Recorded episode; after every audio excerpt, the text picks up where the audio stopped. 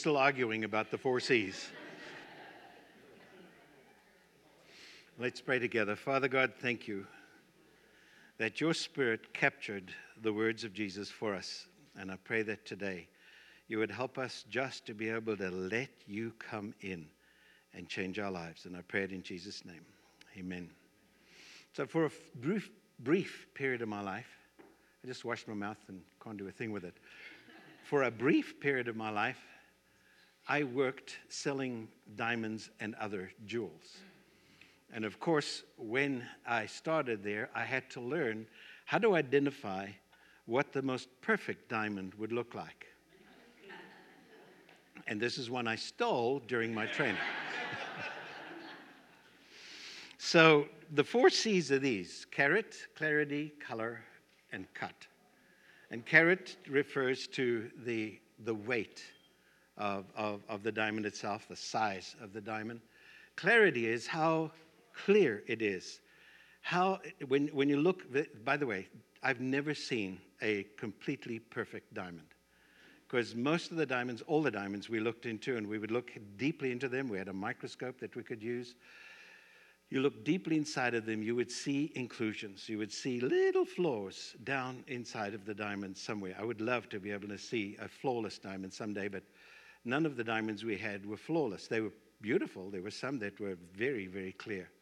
But some of them, and some of them, you could actually see the, the, that they had inclusions just with a naked eye. You didn't even need to look deeper. You could see that they, that they were cloudy, that there were dark spots inside of them.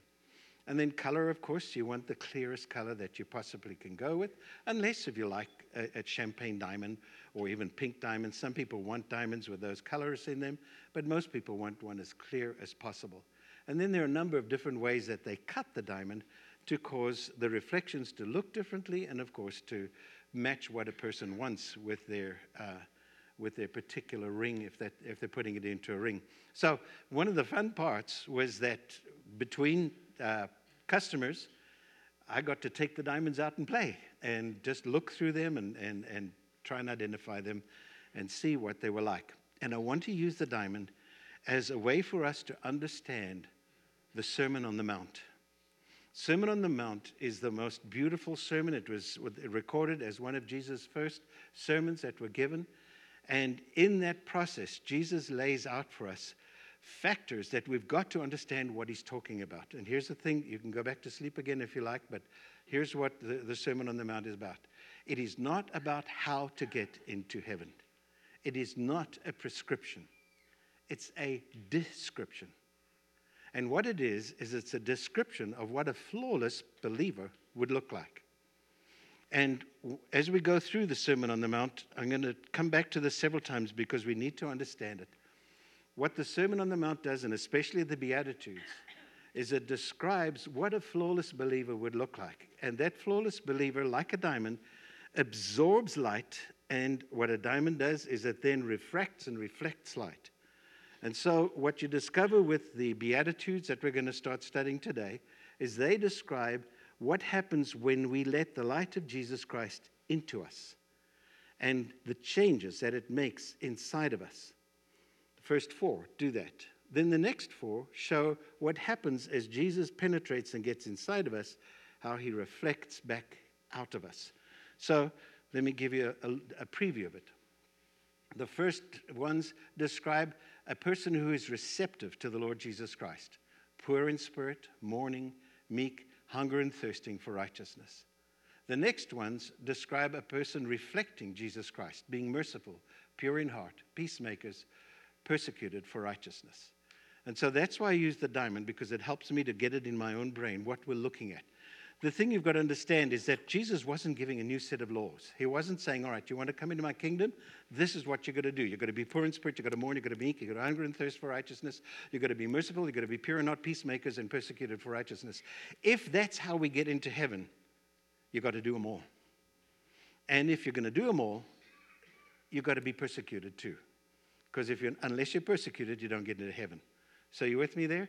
It's not describing, not prescribing for us how we get into heaven, although those first ones describe what happens when we come to Christ in salvation. This is just the process that we go through, but it's also a process we stay in for the rest of our lives. Now, let me give you the, the setting for this. The first thing you've got to understand is that the primary audience that Jesus is speaking to were his disciples, his apprentices. They were the ones who gathered closest to him. We read this. Now, when he saw the crowds, he went up on a mountainside and sat down. His disciples came to him, and he began to teach them, saying, So, the primary ones that Jesus is speaking to are those who are already committed followers of his. Just before this, he had spent a night praying about who he should select as his disciples, and then he selected and called these men. We know that they ended up being 12 of them to be followers of his who would walk with him. And so that's who the, the, the, he's speaking to as he starts the Sermon on the Mount. The crowds were there, and in fact, when you get to chapter 7, you notice that the crowds were astonished. They were listening in, and they were astonished at the authority with which he spoke. All the rabbis they heard, they, that they ever heard speak would never speak with their own authority they would always refer to another rabbi or that rabbi or this rabbi or that rabbi. They would never speak from their own authority. Jesus didn't do that. He spoke on his own authority, and the crowd was then moved by it. And so, among those people in the crowd, there were those who became followers over time. But as Jesus is, is teaching, he's focusing first on those who already have made a commitment to him. And so, if you're a believer in Jesus Christ, the Sermon on the Mount catches us right from the, the first word. Notice that he went up on a mountainside and sat down. Now, a rabbi could walk around and, and talk. And in fact, if you think about every time you've seen this in movies, Jesus is walking around. He's always wandering around. Blessed are the, blessed are the, and people, blessed and blessed blessed. And you think, come on, how could anybody hear what he was saying? He's constantly on the move. Nobody could, could do it. Now, the mountainside helped. Going up on a mountainside, which we think was around the Sea of Galilee, probably provided an amphitheater for him, and so people could hear him when he spoke. But when a rabbi wanted to make sure that his, that his listeners fully understood what he's about to teach them, he would sit down. In other words, he'd say, This is class time. We're going to spend time here together. And he would sit down to teach them because, said, because it sent a signal what I'm about to do is to teach you something very significant. And so from now on, for the next few weeks in our sermons, you're going to stand and I'm going to sit, okay? it actually helped one very important thing it helped people not to fall asleep. but you never do with me, so it's okay. All right, now, he went up on the mountain, sat down. His disciples came to him, and in, in my understanding of what a disciple was, the word apprentice is the most accurate translation of the Greek word mathetes. We understand what an apprentice is. An apprentice is someone who would come alongside somebody who's a master craftsman, for example, and learn to know everything that that person knows and would learn the skills that that person has. Now, what a, a, master craftsman would want to do is not only teach what he knows, not only pass along his skill, his actual desire was to create a clone of himself, somebody who would be just like himself in the process. Hi, guys. So, for example, in those days, when a person was being trained to be a physician, and in fact, it was that way all the way up through the 1800s, 1900s. If you were being trained to be a physician, you didn't sit in a classroom and get lectured. You went alongside a physician, and he would teach you what he knew while you were there with him. And you, he, would, he would at first, you would watch him, a surgeon, you would watch him, see how he made incisions. And as time went along, he'd have you do the same thing on cadavers. Then, when you were trustworthy enough, he'd have you do it on an, an actual person. So you would be there with him and you would learn his particular way of doing things. So a rabbi didn't want you just to know what he knew. A rabbi wanted them to become a clone of him. Now, there was pride in that, okay? Uh, so rabbis were kind of like, well, I've got it all together. And so I want people who become like me, who've got it all together. The idea of an apprentice was to obey the teaching of the master, not just to know it, but to obey it, to learn the skills that the master had, and then to become just like the master. So to know, to do, and to be would be what an apprentice was. And so when Jesus went there, he was teaching them. And I love the, the way that Dallas Willard had come, summed it up. What Jesus was doing is he was taking those followers, and remember, his goal is that we would all become just like him. God has predestined us to be conformed to the image of his Son. Ultimately, we will all, once we're in heaven, leave behind the, the fogginess of our lives and we will become just like Jesus Christ. We'll never become gods, but we'll become people who are pure and who are just like him. But in the meantime, right now, the Spirit of God is at work in your life and mine to turn us into people who are just like Jesus. And that's why Dallas Willard said this I'm learning from Jesus to live my life as he would live it if he were I. And that helps us to understand when we go into the, uh, the Beatitudes what is happening there. By the Beatitudes, Beatitude is, is a Latin term that come from the Greek word makarios, which found its way into English, which means blessed. So, as I understand it, when we study the Beatitudes, especially now, we're, we're taking a look at the character traits of a kingdom citizen. Now, if you and I were to be a diamond and we were to be examined, how many of us would be perfect? Not one. Not one. However, there are people who think, yeah, I'm not perfect, but hey, I'm close. And if God were to shine his light inside of us, we would find that there are all kinds of little inclusions, all kinds of little flaws inside every single one of us. And in fact, be prepared for this. The longer you let Jesus into your life, the longer you let him shine his light into your life, over the years, you're going to discover, oh, another one. I've got another sin in here. I've got another flaw. I've got another inclusion you will discover that there's, there's always something inside of us that needs the work of God inside of us. And so when we look at the, the Beatitudes, what Jesus is describing for us is this is the character traits of someone who lets me into their life. And you'll see these first ones overlap, coming to become a Christian, because, and we'll see it. But, also, but he's also describing how we always live that we're to always be poor in spirit. We're to be always mourning. Not that we're to be miserable. We have to come back to that next week. But we have to always be available to the light of Jesus Christ to come into us. And just as with a diamond, as he comes in and he cleans up the inclusions, we reflect him more and more out into the world. And so, read with me. These are called the Beatitudes. And read with me. And the first ones are the ones where Christ's light comes into us. Read with me. Blessed are the poor in spirit, for theirs is the kingdom of heaven. Blessed are those who mourn, for they will be comforted.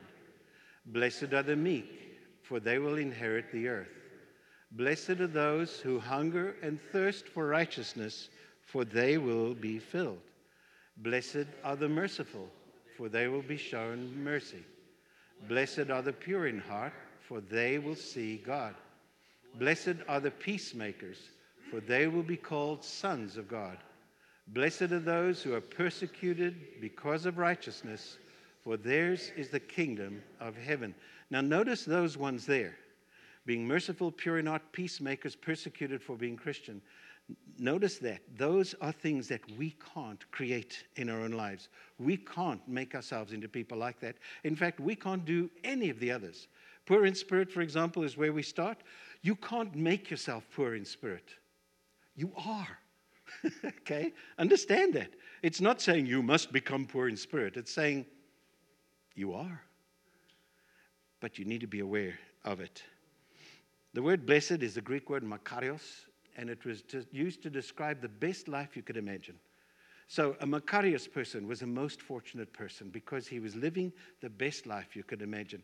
Remember, this, the, the, the island of Cyprus was called the Makarios Island because it had such beautiful weather, had all the food you could need there, all the water you would need there. You could live on that island for all of your life and never long to go anywhere else.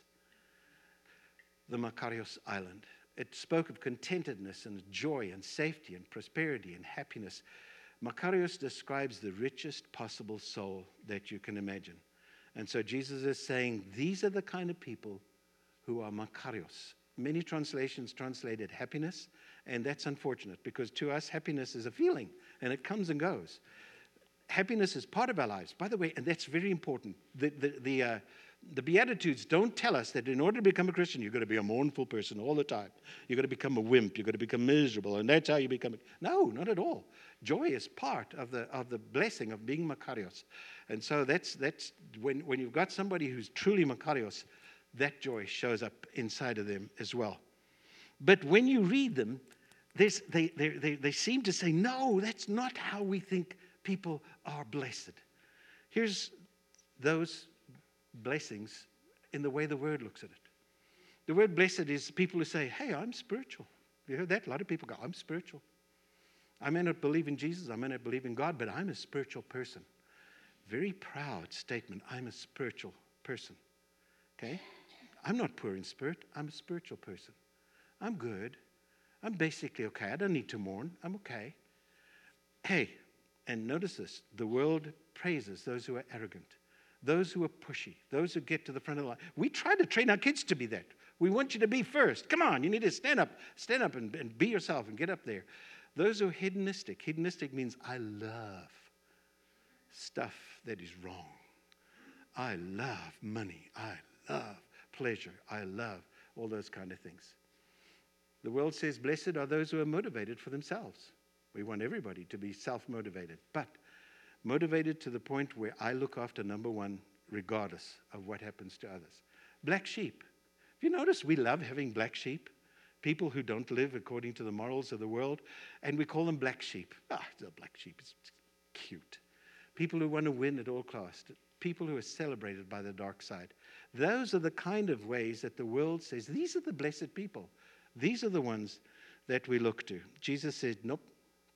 Let me describe to you what the character of a, of a citizen of heaven is like.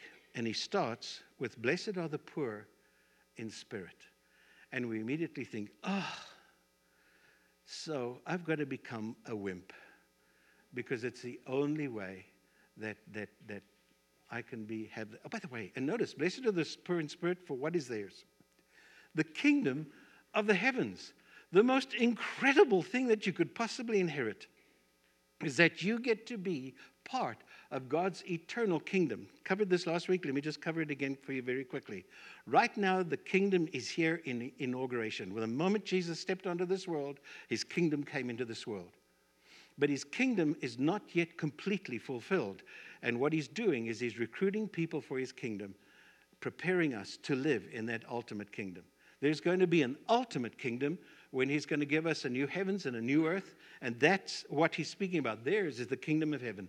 We will live in this incredible new world with no, no, no pain, no death for the rest of, of eternity. And we will be in a place where I believe we're going to still be creative.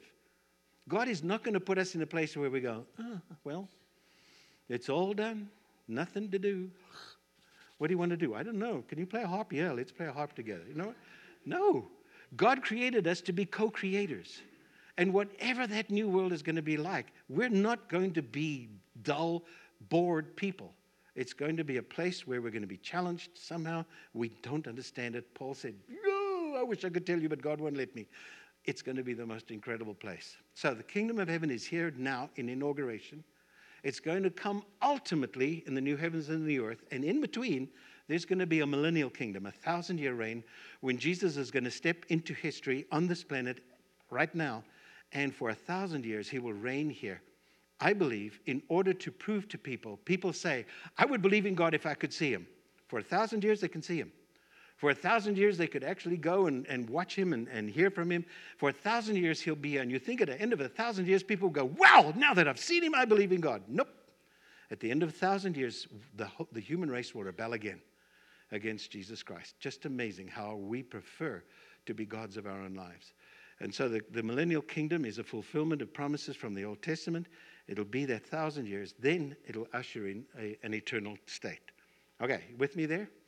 Okay. Jesus said, Blessed are the poor in spirit, for theirs is the kingdom of the heavens. Right now, and all the way through the millennium and into the eternal state, the moment you, be, you, you put your faith in Jesus Christ, the kingdom of the heavens is yours. It's given to you as an inheritance that will never be taken away from you. Well, then, what does it mean to be poor in spirit? Jesus said, Makarios are the poor in spirit, for theirs is the kingdom of heaven. Poor in spirit does not mean I am a nobody. Okay, you with me there? He's not saying you've got to go, oh, I'm a nobody. I'm worthless. I've got, you know, I'm no value at all. It doesn't mean I'm not, I'm personally without value. I'm a worm. Being poor in spirit does not mean I hate myself. It does not mean financial destitution, that I'm, I've got no money at all. I'm totally poor. And it does not mean a feigned or showy humility, okay? Some of the proudest people are humble people. We're just poor folks. That can be the most proud statement a person can make. Somebody could go, Hey, I'm rich. I come from a rich family. Pride, arrogance. But then the people go, Oh, we're just poor folks, always been just poor folks. And they're proud of that. It's kind of like, Are we sick? We can't. It, it's just weird. The moment you feel you're humble, it's gone. The moment you brag about being a humble person, it's over. Skid over. You're no longer truly there. So you can't feign being poor in spirit. What does it mean to be poor in spirit?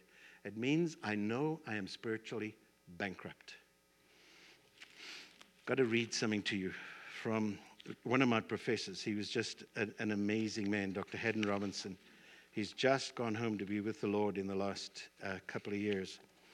He said this Being poor in spirit does not mean that the wimps of the world and the flunkers of personality tests should unite behind Christ's words. Abraham, Moses, Daniel, and Paul were not poor spirited, uninvolved, letting life happen to them. They could make it through the day without calling their psychiatrist. Being poor in spirit doesn't mean that, oh, I'm just a loser, I'm such a loser, oh, I'm terrible. It means simply this that I understand that I am spiritually bankrupt. I cannot buy my way into heaven.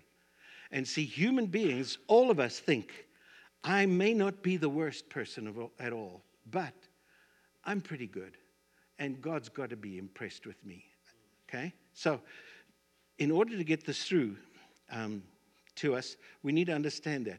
Poor in spirit means that I am morally imperfect. Like this diamond, I'm morally imperfect. Oh, and by the way, how perfect should I be? Jesus said, if you want to enter heaven on your own, you must be perfect, therefore, as your Father in heaven is perfect. If you want to enter heaven on your own credentials, you must never, ever think a wrong thought. You must never, ever do anything wrong your entire life. And it's already too late for all of us. Think about that. Jesus said, You must be perfect as your Father in heaven is perfect. If you want to get there with your own credentials, being poor in spirit means I've got inclusions inside of me. I've got flaws inside of me. I know they're there. And I can't do anything about them.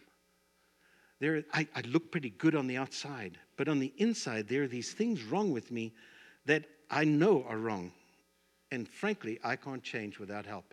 I cannot do what God wants me to do or to be who He wants me to be without His assistance. I need God in order to become what He wants me to become. On one occasion, Jesus told a parable in order for us to kind of grasp what being poor in spirit is like. He talks about a Pharisee, and he said, The Pharisee stood by himself and prayed, God, I thank you that I am not like other people, robbers, evildoers, adulterers, or even like this tax collector. I fast twice a week and I give a tenth of all I've got. Now, Jesus as he was beginning his, his teaching, had to help people to understand the people who set themselves up as the models of godliness are not the people you're to look to. And those were the Pharisees. The Pharisees were people who were, if, if your daughter brought home a Pharisee and wanted to marry him, you'd be going, Yes, yes, yes, she's chosen the cream of the crop. He's a spiritual giant among us. We want him. If a Pharisee were running for president right now, it'd be all over. He'd be this perfect person in every way. And we would go, oh, the whole thing is settled. We, there's, our, there's our next president. In fact, let's make him king. The Pharisees were people who were committed to keeping God's law. They were so committed to keeping God's law that they made up laws to help them keep God's laws. So they had 630 something laws that they had made up. I got to tell you about one of them. I think it's just amazing. The, the law said you should not work on the Sabbath. So they had to figure out what does it mean to work on the Sabbath? Well, one of the things about working on the Sabbath means you cannot carry a burden, something too heavy. But the problem is, it took nails to hold shoes together. So when I'm walking, I'm carrying a burden, so I'm breaking the Sabbath. So but they then figured out, all right, how, what's the minimum number of nails that it is necessary to hold a shoe together? And once they'd figured out the minimum number, that's all you could use in your shoes because then it held your shoe together, but you weren't carrying a burden. If you had one extra nail, you broke the Sabbath. Sorry, tough tamales, you're, you're now broken the Sabbath. You could only travel a certain distance on the Sabbath. So one of the things they did to get around that is they would you would pack a lunch and you would the day before the Sabbath, which is the, the seventh day, you would go out and put a, a lunch there. And then you would go a little bit further out and you'd put another lunch there and another lunch out there with water. And that way on the Sabbath you could walk up to that spot, eat, and I'm still I haven't broken the Sabbath, I haven't gone any further, and I'm in the Sabbath. And then you go on to the next one. Just, can you imagine living like this? we had all kinds of rules and regulations and laws. I was part of a church at one time that had those kind of rules and regulations. No smoking, no drinking, no dancing. And on the Sabbath, mm, you've got to not do anything other than go to church. One of the girls in our, in our group asked me to go with her to a senior prom. And her parents were really strict no dancing. And at her prom, she's going, Please, let's dance. And I'm going, No, your dad will kill me. Please, Raymond, nobody will ever know. It's like, oh no, I can't. Oh, your dad and they'll. I promised them we wouldn't dance. How stupid is that? Sorry, I shouldn't get uptight about it but just absolutely nuts. I think I've told you before about we, we weren't allowed to swim on the Sabbath. So you go away for a weekend with the, with the youth group. And Sabbath is Friday, it's not Sunday. But Sunday was Sabbath. And so you're not allowed to swim on Sunday. And so here were all these teenagers with this beautiful pool in the middle of the summer, and you're not allowed to swim. Of course, people found ways of accidentally falling in as they walked by we had, we had one girl who was so, she was so perfect. She was, her boyfriend was going to meet us back at the church, and so she got perfectly dressed with perfect makeup. Guess what we did with her? Like, oops. Jesus said, You're not to be like this. The Pharisee who stands there and he says to God, Hey, I know I'm not perfect, but boy, you started with something pretty good. Yeah. I'm cut from the same cloth as you, God. I'm like you, I'm godly. And that's the problem. Jesus said, That's the model that you people are looking at. That is not what will get you into the kingdom of heaven. God does not want you to become this kind of arrogant person. And the guy is, is sneering at all these others robbers and evildoers and adulterers and this tax collector. Remember, tax collectors were hated because they were uh, people who were working on behalf of the Roman government and they, they were like the mafia. They would charge people for protection money as well. And so they were hated. But the tax collector stood at a distance. He would not even look up to heaven, but beat his breast and said, God, have mercy on me, a sinner, poor in heart. That's exactly what it means to be poor in heart. It doesn't mean to just smash yourself down, it means just to admit, God, I'm not perfect and I can't make myself perfect. The Apostle Paul was one of those Pharisees. And the Apostle Paul wanted to break the, the picture in people's minds about the, what it means to be a true child of God. And so in one of his letters, he had to say, okay, wait. Do you understand that previously I had all the credentials that we thought gave you entrance to heaven? He says, if someone else thinks he has reasons to put confidence in the flesh, which means in myself, I have more.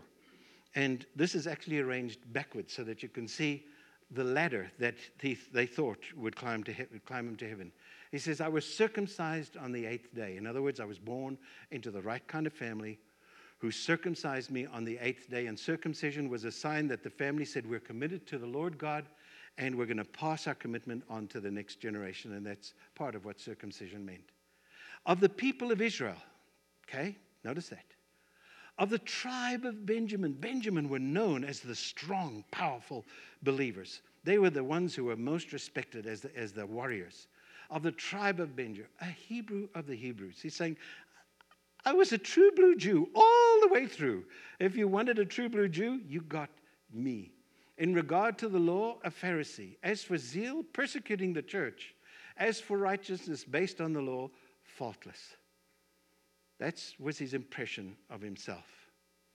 And he said, But this, but whatever gains were to me, I now consider them garbage. and it actually means something way worse than garbage.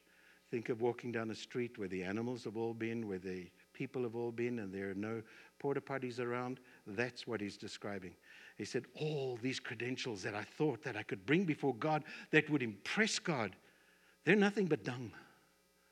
That I may gain, he said, so whatever was gains to me, I now consider them dung, that I may gain Christ and be found in him, not having a righteousness of my own that comes from the law, but that which is through faith in Christ, the righteousness that comes from God on the basis of faith. The moment you put your faith in Jesus Christ, God declares you to be righteous. He declares you to be completely forgiven of all of your sins and to be someone who has the purity, the perfection of Jesus Christ. The moment you put your faith in Jesus Christ, God says, When I look at you, I see Jesus first. And I see a pers- perfect person, and I see someone who is in Christ at this point in time. So, for us to kind of grasp this, I found some statements that help me. I am so valuable to God, He sent His Son to save me. I'm so sinful, His Son had to die in my place to save me. Think about that. If we could save ourselves, Jesus would not have come and died on the cross. He died on the cross because we cannot save ourselves. And if you've never yet put your faith in Jesus Christ, don't waste another day of your life. God's got all kinds of things for you to accomplish, all kinds of things to do in your life. Don't waste another day of your life. Let Jesus come in. It's very simple. You just simply say, Jesus, I'm sick of being God in my own life. I know that I've got these imperfections. Jesus, come in. I need you. That means being poor in spirit. But it doesn't stop there. I'm always poor in spirit. So Jesus sent his spirit to spiritually enrich my soul. Jesus said, You come to me in faith like this, and now yours is the kingdom of heaven. But you're not perfect yet, so I'm going to send my spirit, and he's going to come and live inside of you.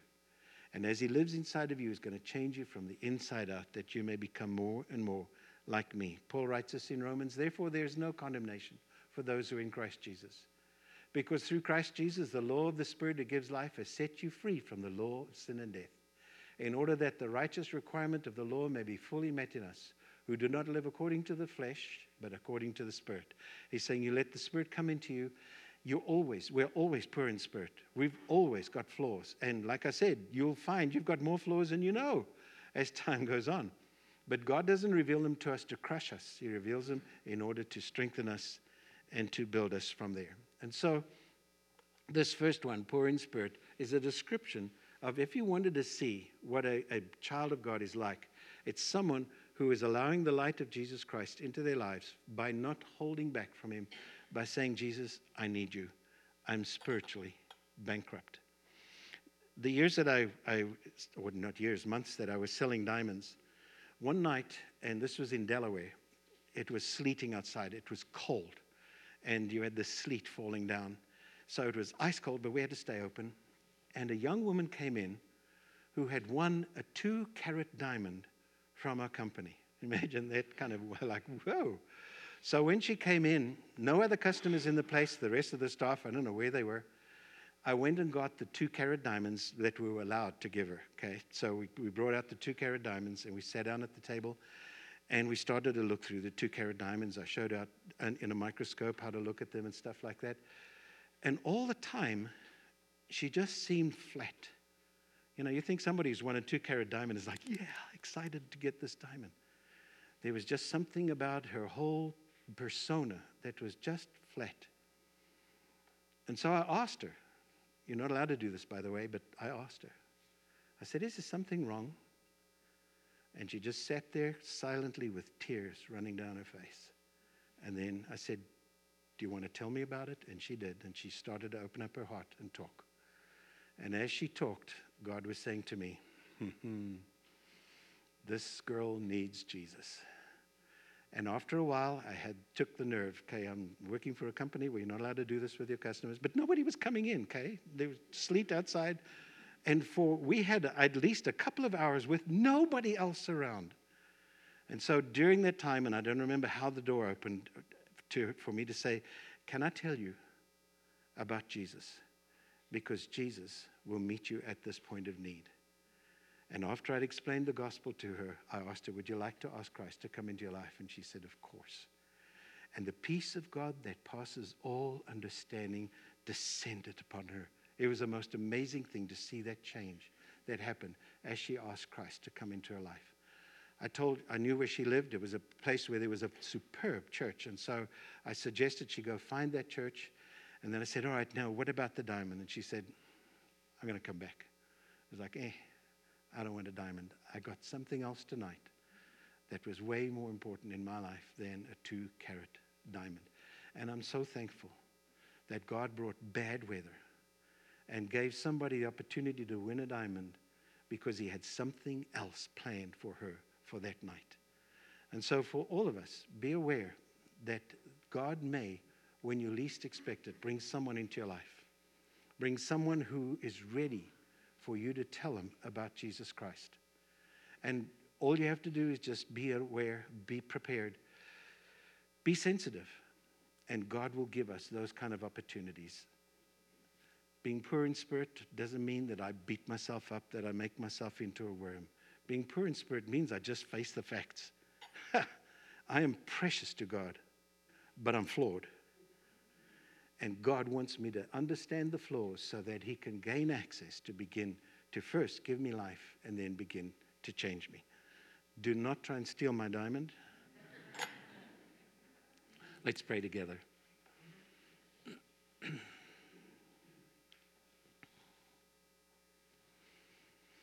we learned a little prayer thing last week, and I want to